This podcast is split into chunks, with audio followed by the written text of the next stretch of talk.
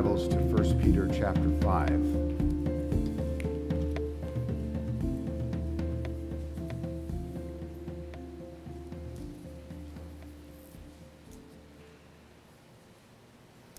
This morning's message is the 24th sermon in a series we've been going through this year in the letter that Peter wrote to the scattered tribes, to the elect exiles.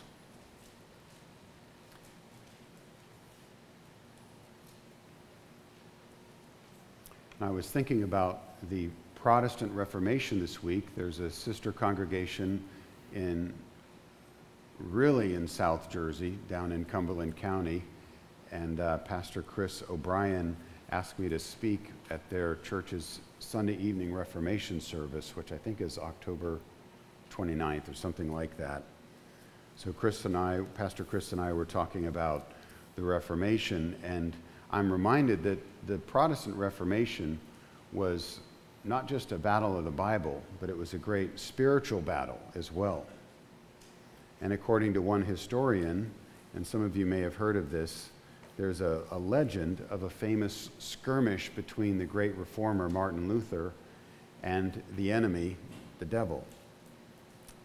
The legend goes like this In 1521, disguised as a knight, St. Martin began working on his incomparable translation of the New Testament from Greek into German. The devil was furious, furious and full of hellish rage. This is where the famous incident of throwing ink at the devil took place. Dreadful noises in his chamber at night would awaken him from sleep. Howling as of a dog could be heard at his door. And on one occasion, as he sat translating the New Testament, an apparition of the evil one in the form of a lion seemed to be walking round and round him and preparing to spring upon him. Seizing the weapon that came first into his hand, which happened to be his inkstand, Luther hurled it at the devil with such force that he put the fiend to flight and broke the plaster on the wall. Now, we know for sure that Luther translated the New Testament into German. Whether this actually happened only Luther knows. I happen to believe it. I happen to believe it. The fact is, the spiritual, invisible realm is not at all safe. It is populated by a vast host of forces which are opposed to God, opposed to God's people, and especially opposed to Jesus Christ. But the problem is that most of us are too numb or desensitized to the spiritual realm in our modern life. It's not like the devil has to work very hard to accomplish this, whether it's through being oversatiated in our diets, what we actually eat, or oversatiated in what we expose ourselves to on our smartphones and tablets and laptops and computer screens and TV screens our attention is effectively diverted almost entirely to the war against our souls.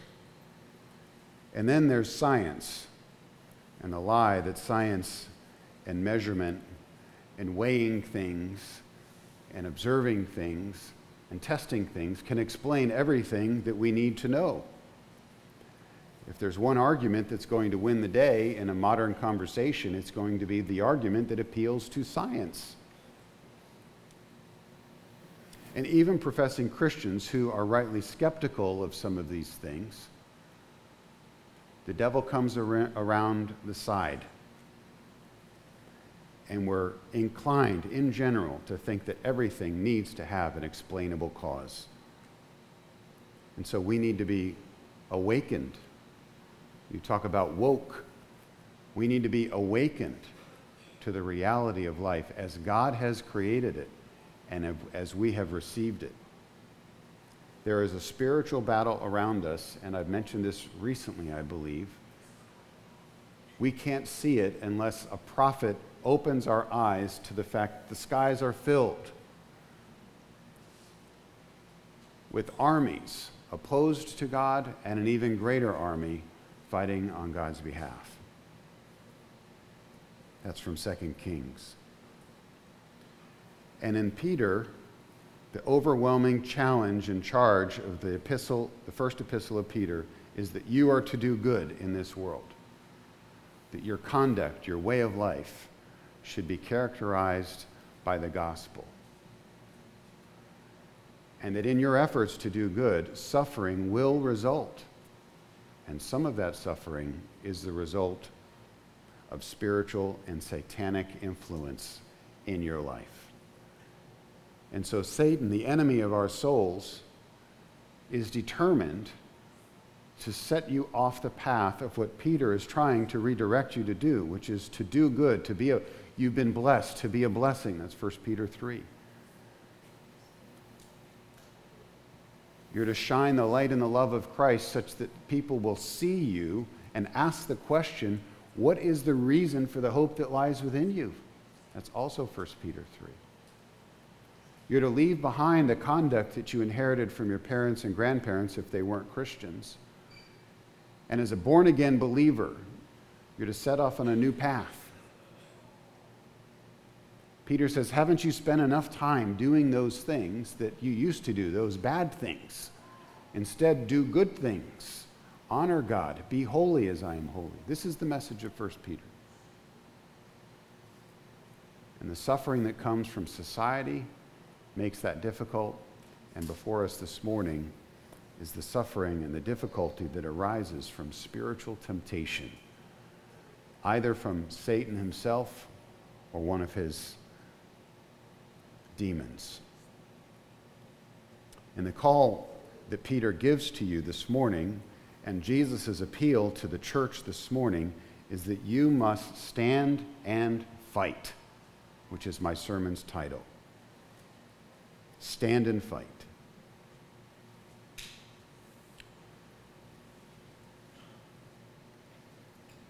And I want to show you two reasons from Scripture this morning why you should stand and fight this battle.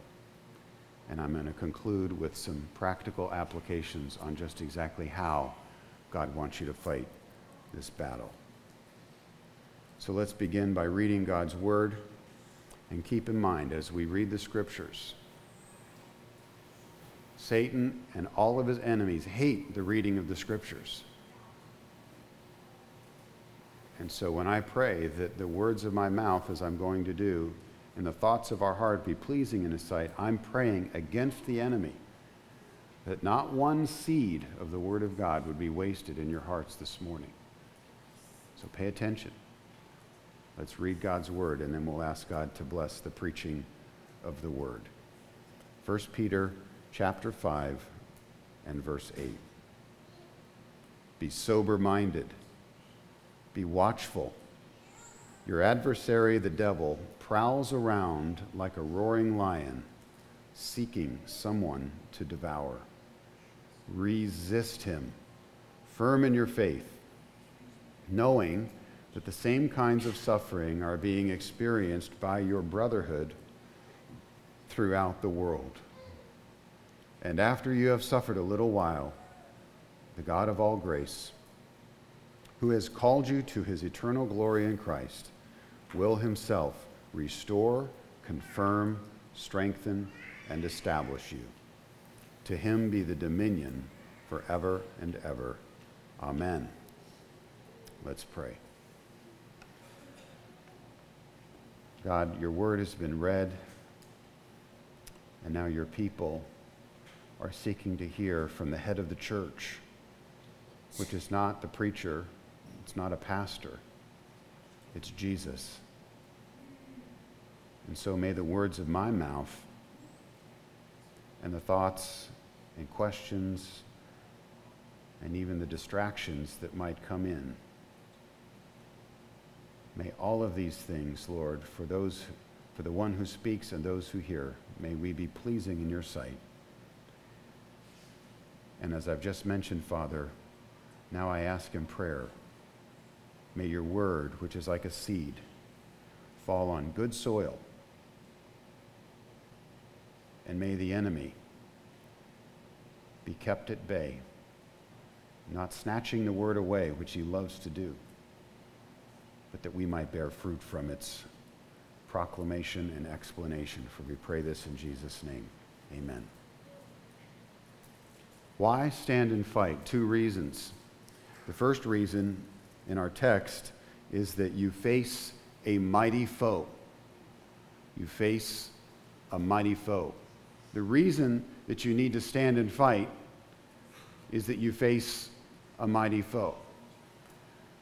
Now, you might think that doesn't make sense. If you're weak and you face a mighty foe, why on earth would you stand and fight?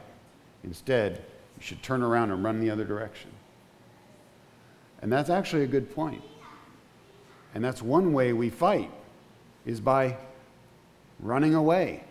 My favorite example of running away as a way of fighting the spiritual battle is the case of Joseph in Genesis 38 and 39 when he was tempted to adultery. And instead of standing and fighting, he ran away, which was his own way of doing battle. But the fact of the matter is, you don't have a choice to fight. Because if you turn and run instead of fighting, if running is not the kind of fighting that you're supposed to be doing, in other words, you will be devoured according to the Bible. Now, I don't know about you, but I used to, I used to run for exercise, and still occasionally I'm, I'm moved to run to exercise. I often regret it after such situations. Nevertheless, my son is much faster than I am. He almost broke a four minute mile. Even my son cannot outrun a lion on the prowl who is hungry and ready to devour him. I'm told that these big cats run 20, 30, 40 miles an hour. A cheetah runs something like at top speed, not for very long, long enough to catch you, 70 miles an hour. You can't outrun him. And so, faced with the option of running and being devoured or standing and fighting, you need to stand and fight. I mentioned Martin Luther in my opening remarks in, his famous, in a famous hymn, which we're going to sing this morning.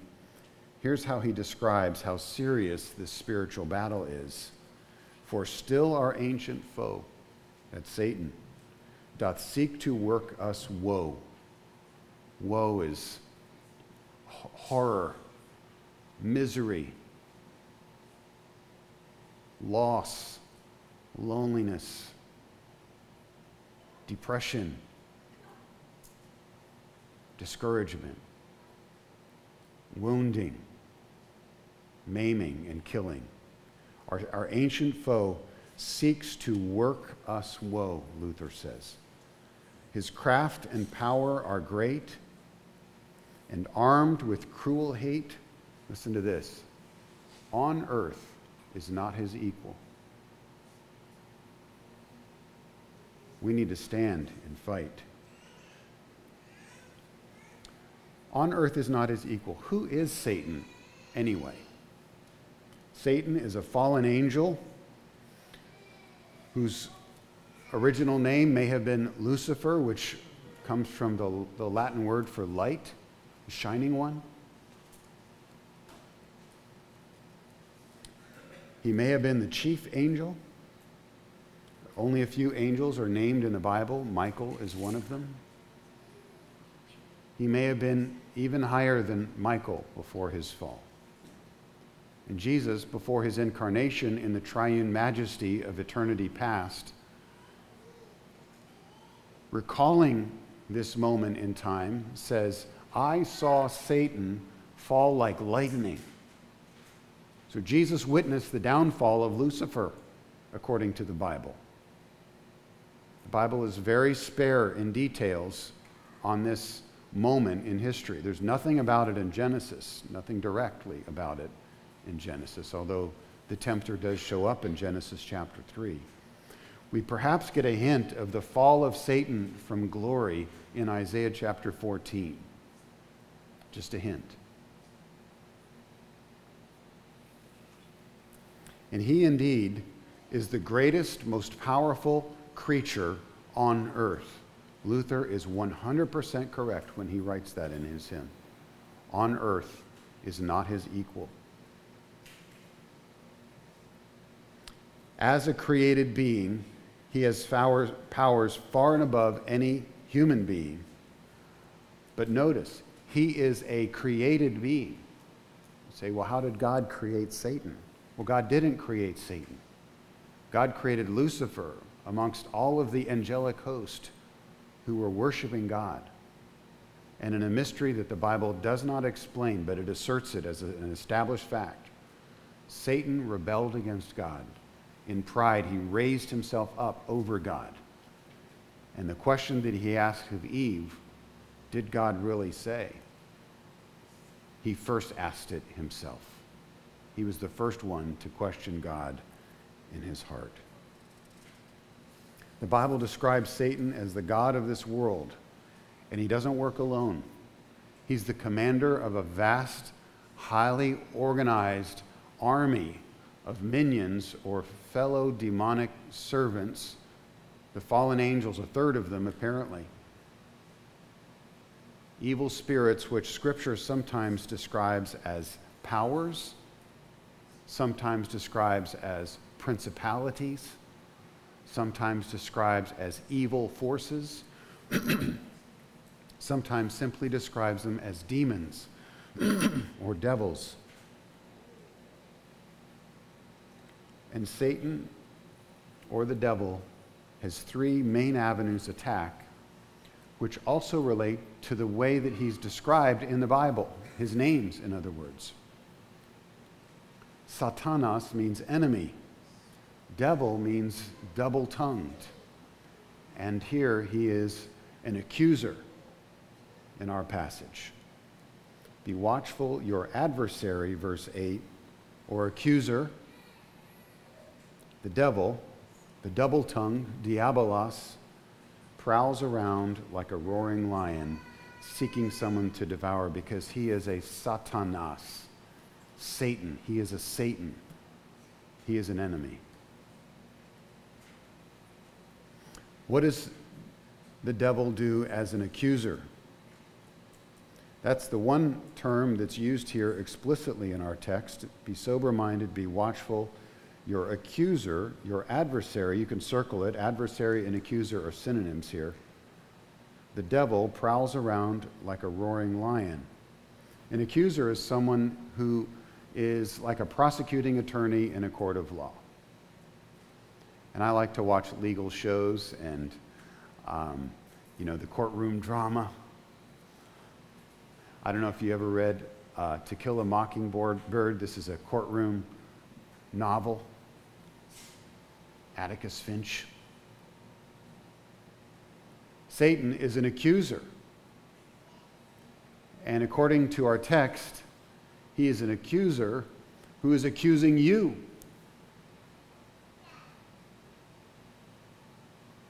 And what does he accuse you of? What is the nature of Satan's accusations? I find in my experience and in reading Scripture they are more often in the form of statements, sometimes disguised as questions. I mentioned Eve. Did God really say? Well, this isn't a question. He's saying, God didn't say. But by coding the statement in the form of a question, it seems to take some of the, the rebellious edge off of it. I'd give my dog medication sometimes and I wrap it in peanut butter. He gobbles it right down. And there's something about our fallen human nature that when we're confronted with a question, we gobble it right down. Maybe if Satan appeared in a giant horned red cape, fangs with a tail, and he says, God didn't say that we'd be alerted to his, his scheme and we'd stand firm, which is what Peter is telling us to do. We'd stand and fight easily. But as an accuser, isn't it true? He embeds the answer as bait in the very form of the question. Isn't it true God doesn't love you? Well, He set you up right now.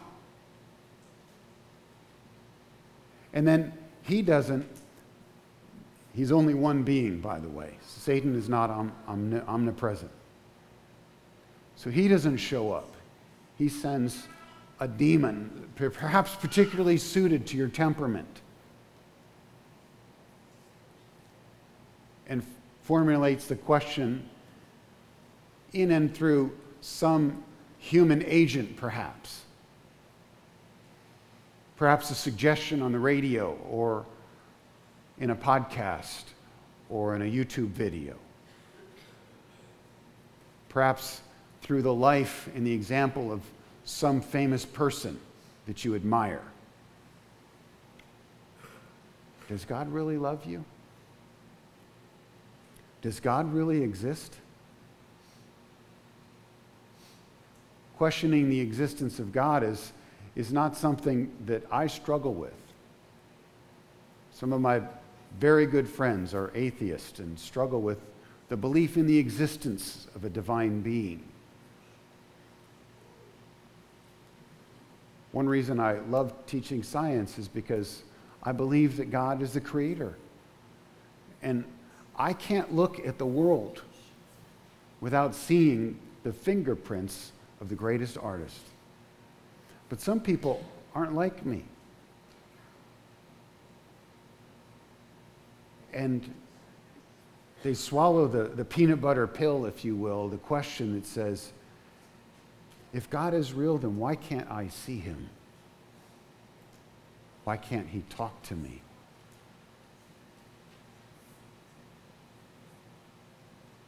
And they put forward what seems like very reasonable requests of the Almighty. Just heal my broken arm and I'll believe in you. Just send me an email and I'll be, I'll be in church next Sunday.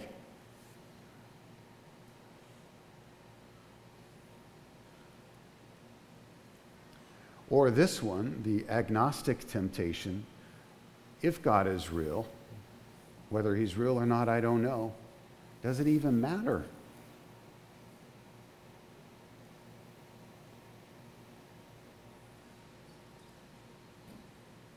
I do struggle with this at times. Am I really forgiven? Godly, mature Christians will tell us that we're to take a glance at our sin just enough to know its evil nature and then turn from it unto God. That repentance doesn't mean we're wallowing in our guilt, it means acknowledging our guilt confessing our sin, and running to Christ. But some of us have a temperament that says we're going to spend way too much time in our guilt and in our past. And this is a temptation from the accuser. Are you really forgiven? I was recently reading in a series of sermons by a great English pastor of the last century, Martyn Lloyd-Jones, about the blood of Christ. And if you read this in 1 John chapter 1, what the Apostle John writes there, we don't need to put our sins under the blood. John says that our sins are under the blood. We need to believe the gospel. Am I really forgiven? Can the scriptures really help? There's an anecdote where the famous atheist, 20th century atheist W.C. Fields, is found on his deathbed flipping through the pages of the Bible, and his wife, shocked, W.C., what are you doing? Loopholes, my dear, looking for loopholes. Are the scriptures really helpful? Is it a sufficient word that we've been given? Do I need more than the Bible? How helpful is psychology? How helpful is sociology? How helpful is uh, science and all the other fields, literature and so forth, and history. Can the scriptures really help me today where I'm struggling? Is there a word, a living word before me?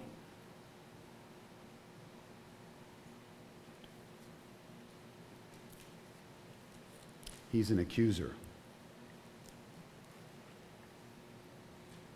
He's also a liar. Your adversary, the devil, the word for devil is diabolos. I'm saying that means uh, a double tongued person. He says one thing but means another. And in John chapter 8, we have the famous statement from Jesus saying that Satan, the devil, is the father of lies. He isn't just a liar, all deceit, all lies originate with, with him. So if you're holding a lie right now in your mind, some falsehood, the source of that falsehood is Satan. Perhaps not proximately, perhaps you cooked it up in your own thinking. If I say this and say I was here then and there and I did that and didn't do that and I spent this but not that and you're you know you know how lying works. Yes, yes, we know how lying works. We use our brains, our, our, our reasonable, logical minds, and we try to think through a different version of what actually happened. And Satan is the father of lies.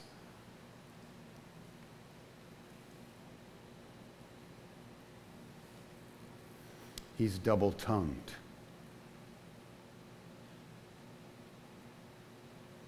And the third office of Satan, not only is he accuser and a liar, but he's a tempter. Now James tells us in James 1:14 that our temptations do not come from God. That's absolutely clear. So in the Lord's prayer when you're praying lead us not into temptation, you're not asking God to not tempt you.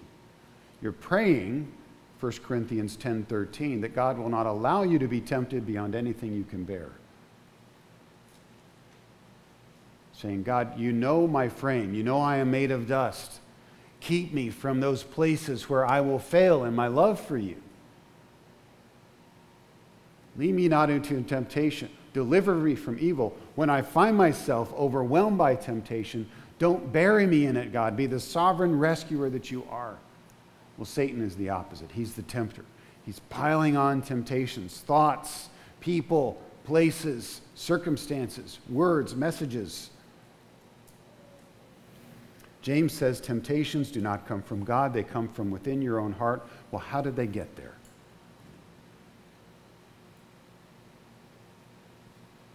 Where did those temptations come from? Well, the, the, the, the, biblical answer is the world, the flesh, and the devil. One of those three places. But they're all related. Because the temptations come from the world, Satan is what? He's the God of this world, he's the prince of this world. And that aspect, not the good, green, created world of God, but the fallen, twisted, rebellious world of Satan's realm, Satan is the prince of that domain. So if the temptations come from the world, they came from him. The flesh, the flesh is your own fallen nature. It's your inclination, C.S. Lewis says, you're bent towards sin and rebellion and evil. And apart from the grace of God, you can't do what is pleasing to God. And so, Satan, when he presents something that is in rebellion against God, it finds a friend in your flesh. And so, in that degree, Satan activates the flesh when sin and temptation are presented to you as a fallen creature. And if you're not walking in the Spirit of God, you will not resist that temptation. By the way, I said walking in the Spirit of God. I'm going to touch on this a little bit later. A born again Christian cannot, cannot be possessed by Satan. That is the testimony of the entire Bible. You can be tempted, but you cannot be possessed. Now, if you're not a Christian, I have no idea who's at the helm of your life. And I would not be surprised if it's a devil or Satan himself. But if you're a Christian and you believe that Jesus died for your sins, you are filled with the Holy Spirit, there is no room for Satan in your heart. Temptation, yes. So he's an accuser, he's a liar, and he's a tempter. You know, the believer has many enemies in the Bible, but Satan far exceeds them. That's why he's described in our passage as a roaring lion, prowling, pr- a prowling, roaring, devouring lion. It's quite vivid. Prowling means Satan is walking around his haunts. Uh, lions are, are animals with, with turf. So there's only one lion in, in that turf. You know what I'm saying? Satan's turf is the whole world. And in Job chapter 1 and 2, Satan is walking about the earth. Where did you come from, Satan? God asks. Says, I came from prowling around. Where do you think, God? I'm in my haunts. I'm in my domain. I've been prowling around the earth, seeking someone to devour. Well, have you considered my servant Job for dinner?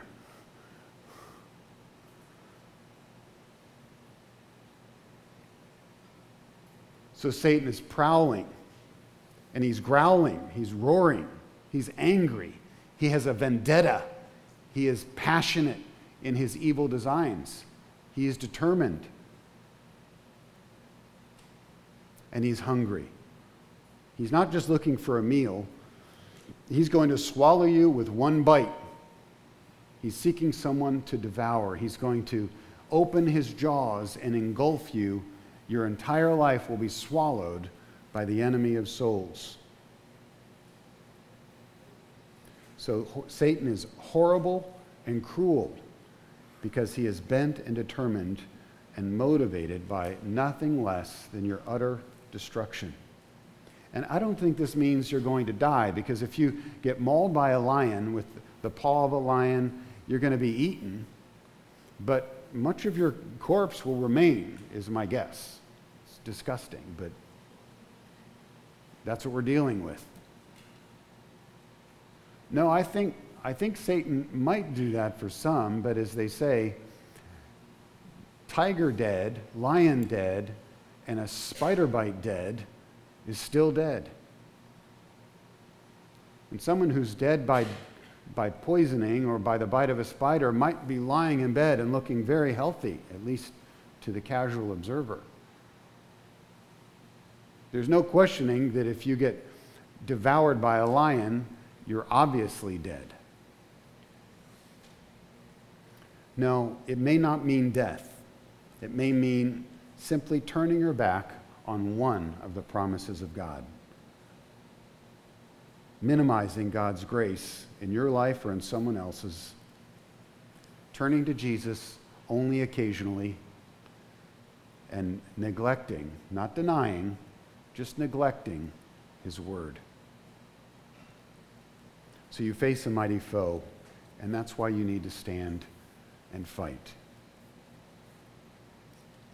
The second reason you need to stand and fight the spiritual battle is not just you face a mighty foe, because if that were the case, this is like Christians in the arena in ancient Rome. We're going to die.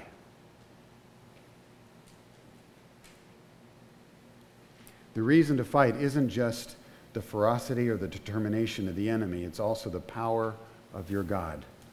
Because while Satan is a mighty foe, God is an even mightier God. You stand and fight because you serve a mighty God. And I mentioned Job. This is a great case in point. The reason Satan winds up in the presence of God in the first place is because it was the time when the sons of God, which is to say, the spiritual beings, present themselves before Jehovah God. And apparently, there's a, a muster or a roll call we'll say it's a quarterly roll call, maybe it's monthly. I have no idea. But it was that time God mustered up all the, all the hosts of heaven, and Satan is required to stand in line with all the rest at the summoning and beckoning of Almighty God. That's why one of the names of God is uh, Lord Jehovah Sabaoth, which is Lord God of armies. He's not just the Lord over human armies, he is. He's enthroned over the circle of the earth, and the kings of the earth are a drop in the bucket, Isaiah chapter 40, according to God. You know, you're, you're watering your plants, and all the nations are in that, that watering can, and God is holding the can. But He isn't just God of human armies, He's God of all the armies of heaven. Lord God Yahweh Sabaoth. And so when he musters all of his armies, they all have to sh- show up and do his bidding.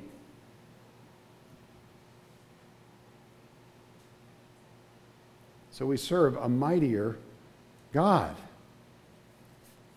And he's mightier because while Satan has a vast realm, he walks around, he, he goes through Asia and Africa, and he goes through North America, and even in the Arctics. He's in the poles. He's in the subterranean depths of the ocean. God is the God of everything. Satan is the prince of the powers of the air, and God is the prince of the princes. And while Satan can wreak havoc, the havoc ultimately is not his. Because while evil comes from Satan and the world and our own fallen nature, God is sovereign and in control. He is a mightier God because he is sovereign over the works of Satan. And so, in this scene in Job chapter 1 and 2, when, when Satan answers the roll call and stands in line with all of the other hosts, and God points him out, rightly so, because he's, he's the prince. Where have you been and what are you doing? God gives Satan his, his instructions, his permission, I should say. Satan accuses Job. Ah, Job only loves you because he's, he's the richest man in the world. And God says, You may test him, but only this far. The Bible says that the oceans know the limit that God has set for them, and Satan cannot come up any farther than the tides allow. Now, admittedly, we experience floods in our lives, a, a high tide, or even a, a tsunami where we feel like we're drowning in temptation and evil and darkness.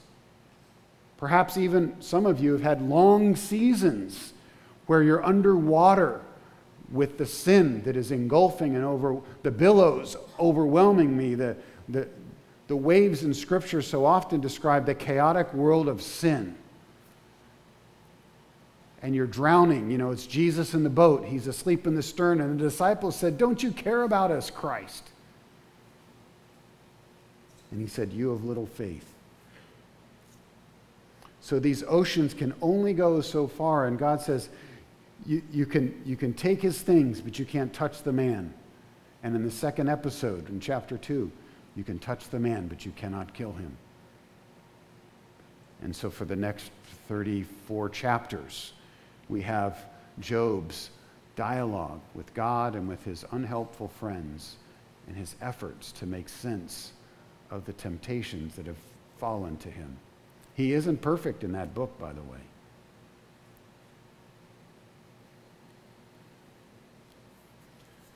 He's a mightier God because he defeated our accuser. Listen to Colossians chapter 2, 13 to 15.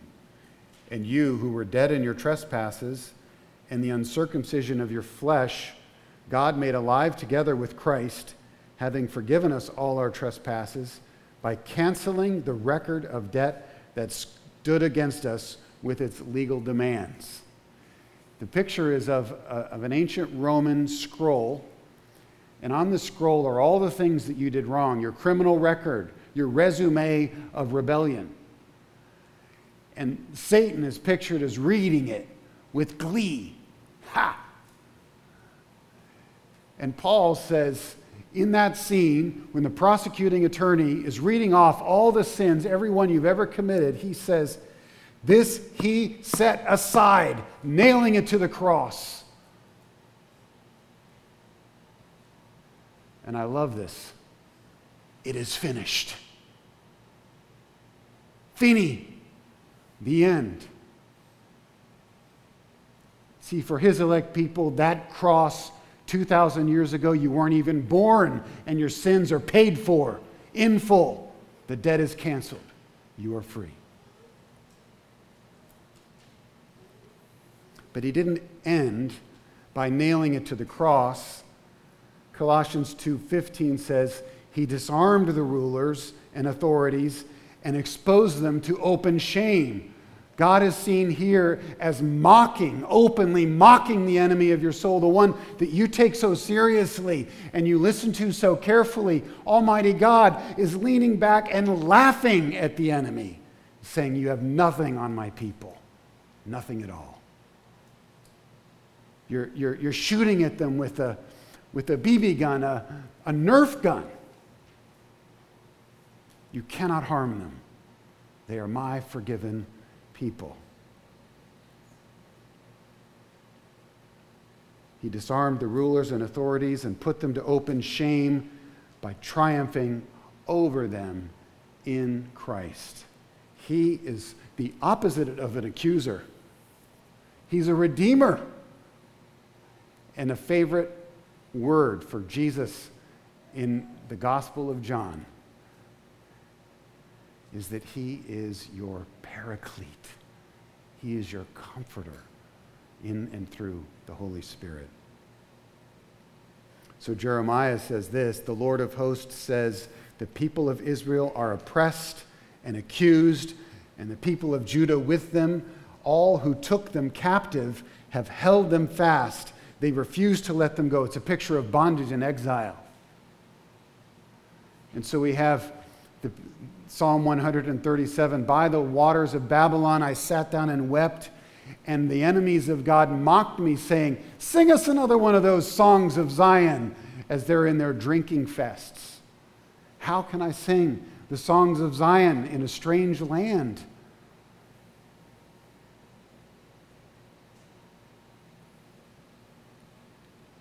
But in response, Jeremiah says, Jeremiah 50, 34, their Redeemer is strong. The Lord of hosts, Yahweh Sabaoth. The Lord of hosts is his name. He will surely plead their cause that he may give rest to the earth, but unrest to all of his enemies. You see, Sabbath and Sabaoth rhyme, I think, on purpose because he's the God of armies, because he gives rest to all the wars in the earth. Be still and know that I am God isn't a devotional, it's a, it's a call to leave behind your idolatrous reverence of the work of the enemy. And it's idolatrous whether you actually bow before an idol of Satan and open up Anton LaVey's satanic verses and cite them with glee. That's clearly idolatry or if you walk around with a limp and a frown as if Jesus never died for your sins and he's still in the grave. It's idolatry. The first commandment is preceded by a statement of your Redeemer I am the Lord thy God who brought you out of the land of Egypt, out of the house of bondage. Worship me. I have redeemed you. And not only that, he defeated the tempter in the wilderness. I don't have time to read it, but you should read it today with your families or in your small group. Luke chapter 4, 1 through 13.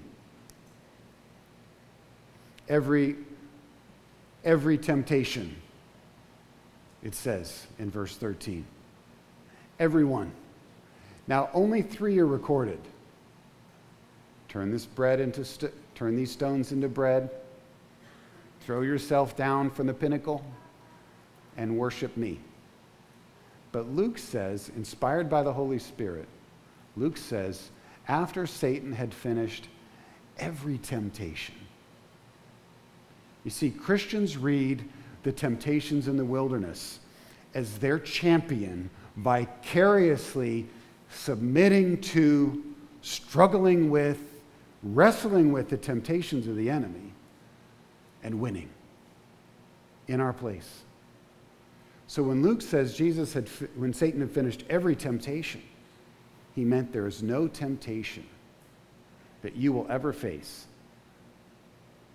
that Jesus hasn't already dealt with. And of course, he defeated the liar as well because he not only speaks the truth, but embodies the truth. I am the way and the truth and the life. So Romans 16:20, the God of peace will soon crush Satan under your feet. And I say soon because our text says, resist him, firm in your faith, verse 9, knowing that the same kinds of suffering are being experienced by your brotherhood throughout the world.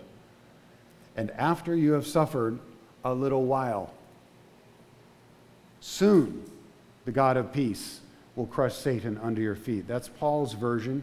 Peter's version is after you have suffered a little while, the God of all grace, who has called you to his eternal glory in Christ, and he will not be denied, he will himself restore, confirm, strengthen, and establish you.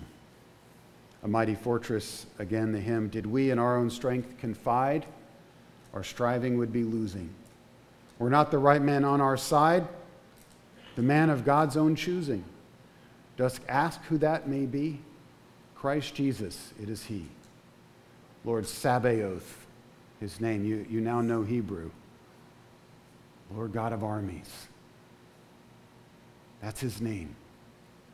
From age to age, the same, and He must. He has, He is, and He must win the battle. Well, to conclude, how do we fight? Briefly, with God's Word. I mentioned Luke 4 1 through 13. Each time Jesus quotes the Bible in his battle with the adversary. And I'm afraid we do not consume enough Scripture in order to stand and fight the enemy. We do not consume enough Scripture. And I'm thinking and praying about taking up the challenge of memorizing an extended portion of Scripture this fall. And if you'd like to join me in that, it would be because you know you need to stand and fight. So pray about it. And yes, I saw that hand.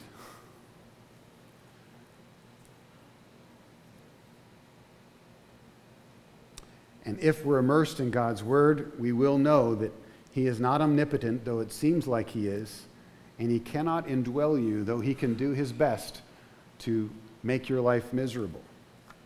How do you fight with God's Word? You also fight by God's Spirit. It's the Spirit of God, the third person of the Trinity, which unites you to Christ. Do you know this? It's called the believer's bond of union. Write that down, remember it. The thing that ties you to Christ is faith in the Spirit. By the power of the Holy Spirit, you're united to the exalted Christ. And so when Paul says, walk in the Spirit, he's saying, deepen, strengthen your union with Christ by leaning into the Holy Spirit, listening to the Spirit, following the Spirit, obeying the Spirit, and definitely not lying to the Holy Spirit as Ananias and Sapphira did in Acts chapter 5. The Spirit also is a spirit of a sound and sober mind. As the text tells us that you must be sober minded and watchful and the Spirit. Uh, uh, are, are you drunk with wine? No, sirs, it is but nine in the morning. We are filled with the Holy Spirit. You cannot be, be drunk and be filled with the Spirit at the same time. So, sobriety in your eating and your drinking and your thinking and in your living is called for in this spiritual battle. And you need to be watchful in the spirit. The spirit is willing, but the flesh is weak. And finally, your brethren throughout the world. The text tells us be firm in your faith, knowing that the same kinds of suffering are being experienced by the brotherhood throughout the world. Now, Luther isn't explicit in his hymn about this, but it's there the importance of the church, and though this world with devils filled should threaten to undo us, us, not me, you don't fight alone. We will not fear, for God has willed his truth to triumph through us. Everyone just like you, every Christian, a blood bought, born again believer, brother or sister, we are all struggling with you, like you. And this struggle has to be, you have to go through it. After a little while, it will be done. But it's part of the process of you becoming Christ like. And He intends to have a, a pure, radiant bride. And that means through suffering and discipline and a targeted, sovereign exposure to temptation and more victories than failures in the end, he will finish his work in the world. Sanctification is never solo, neither is the fight against the enemy.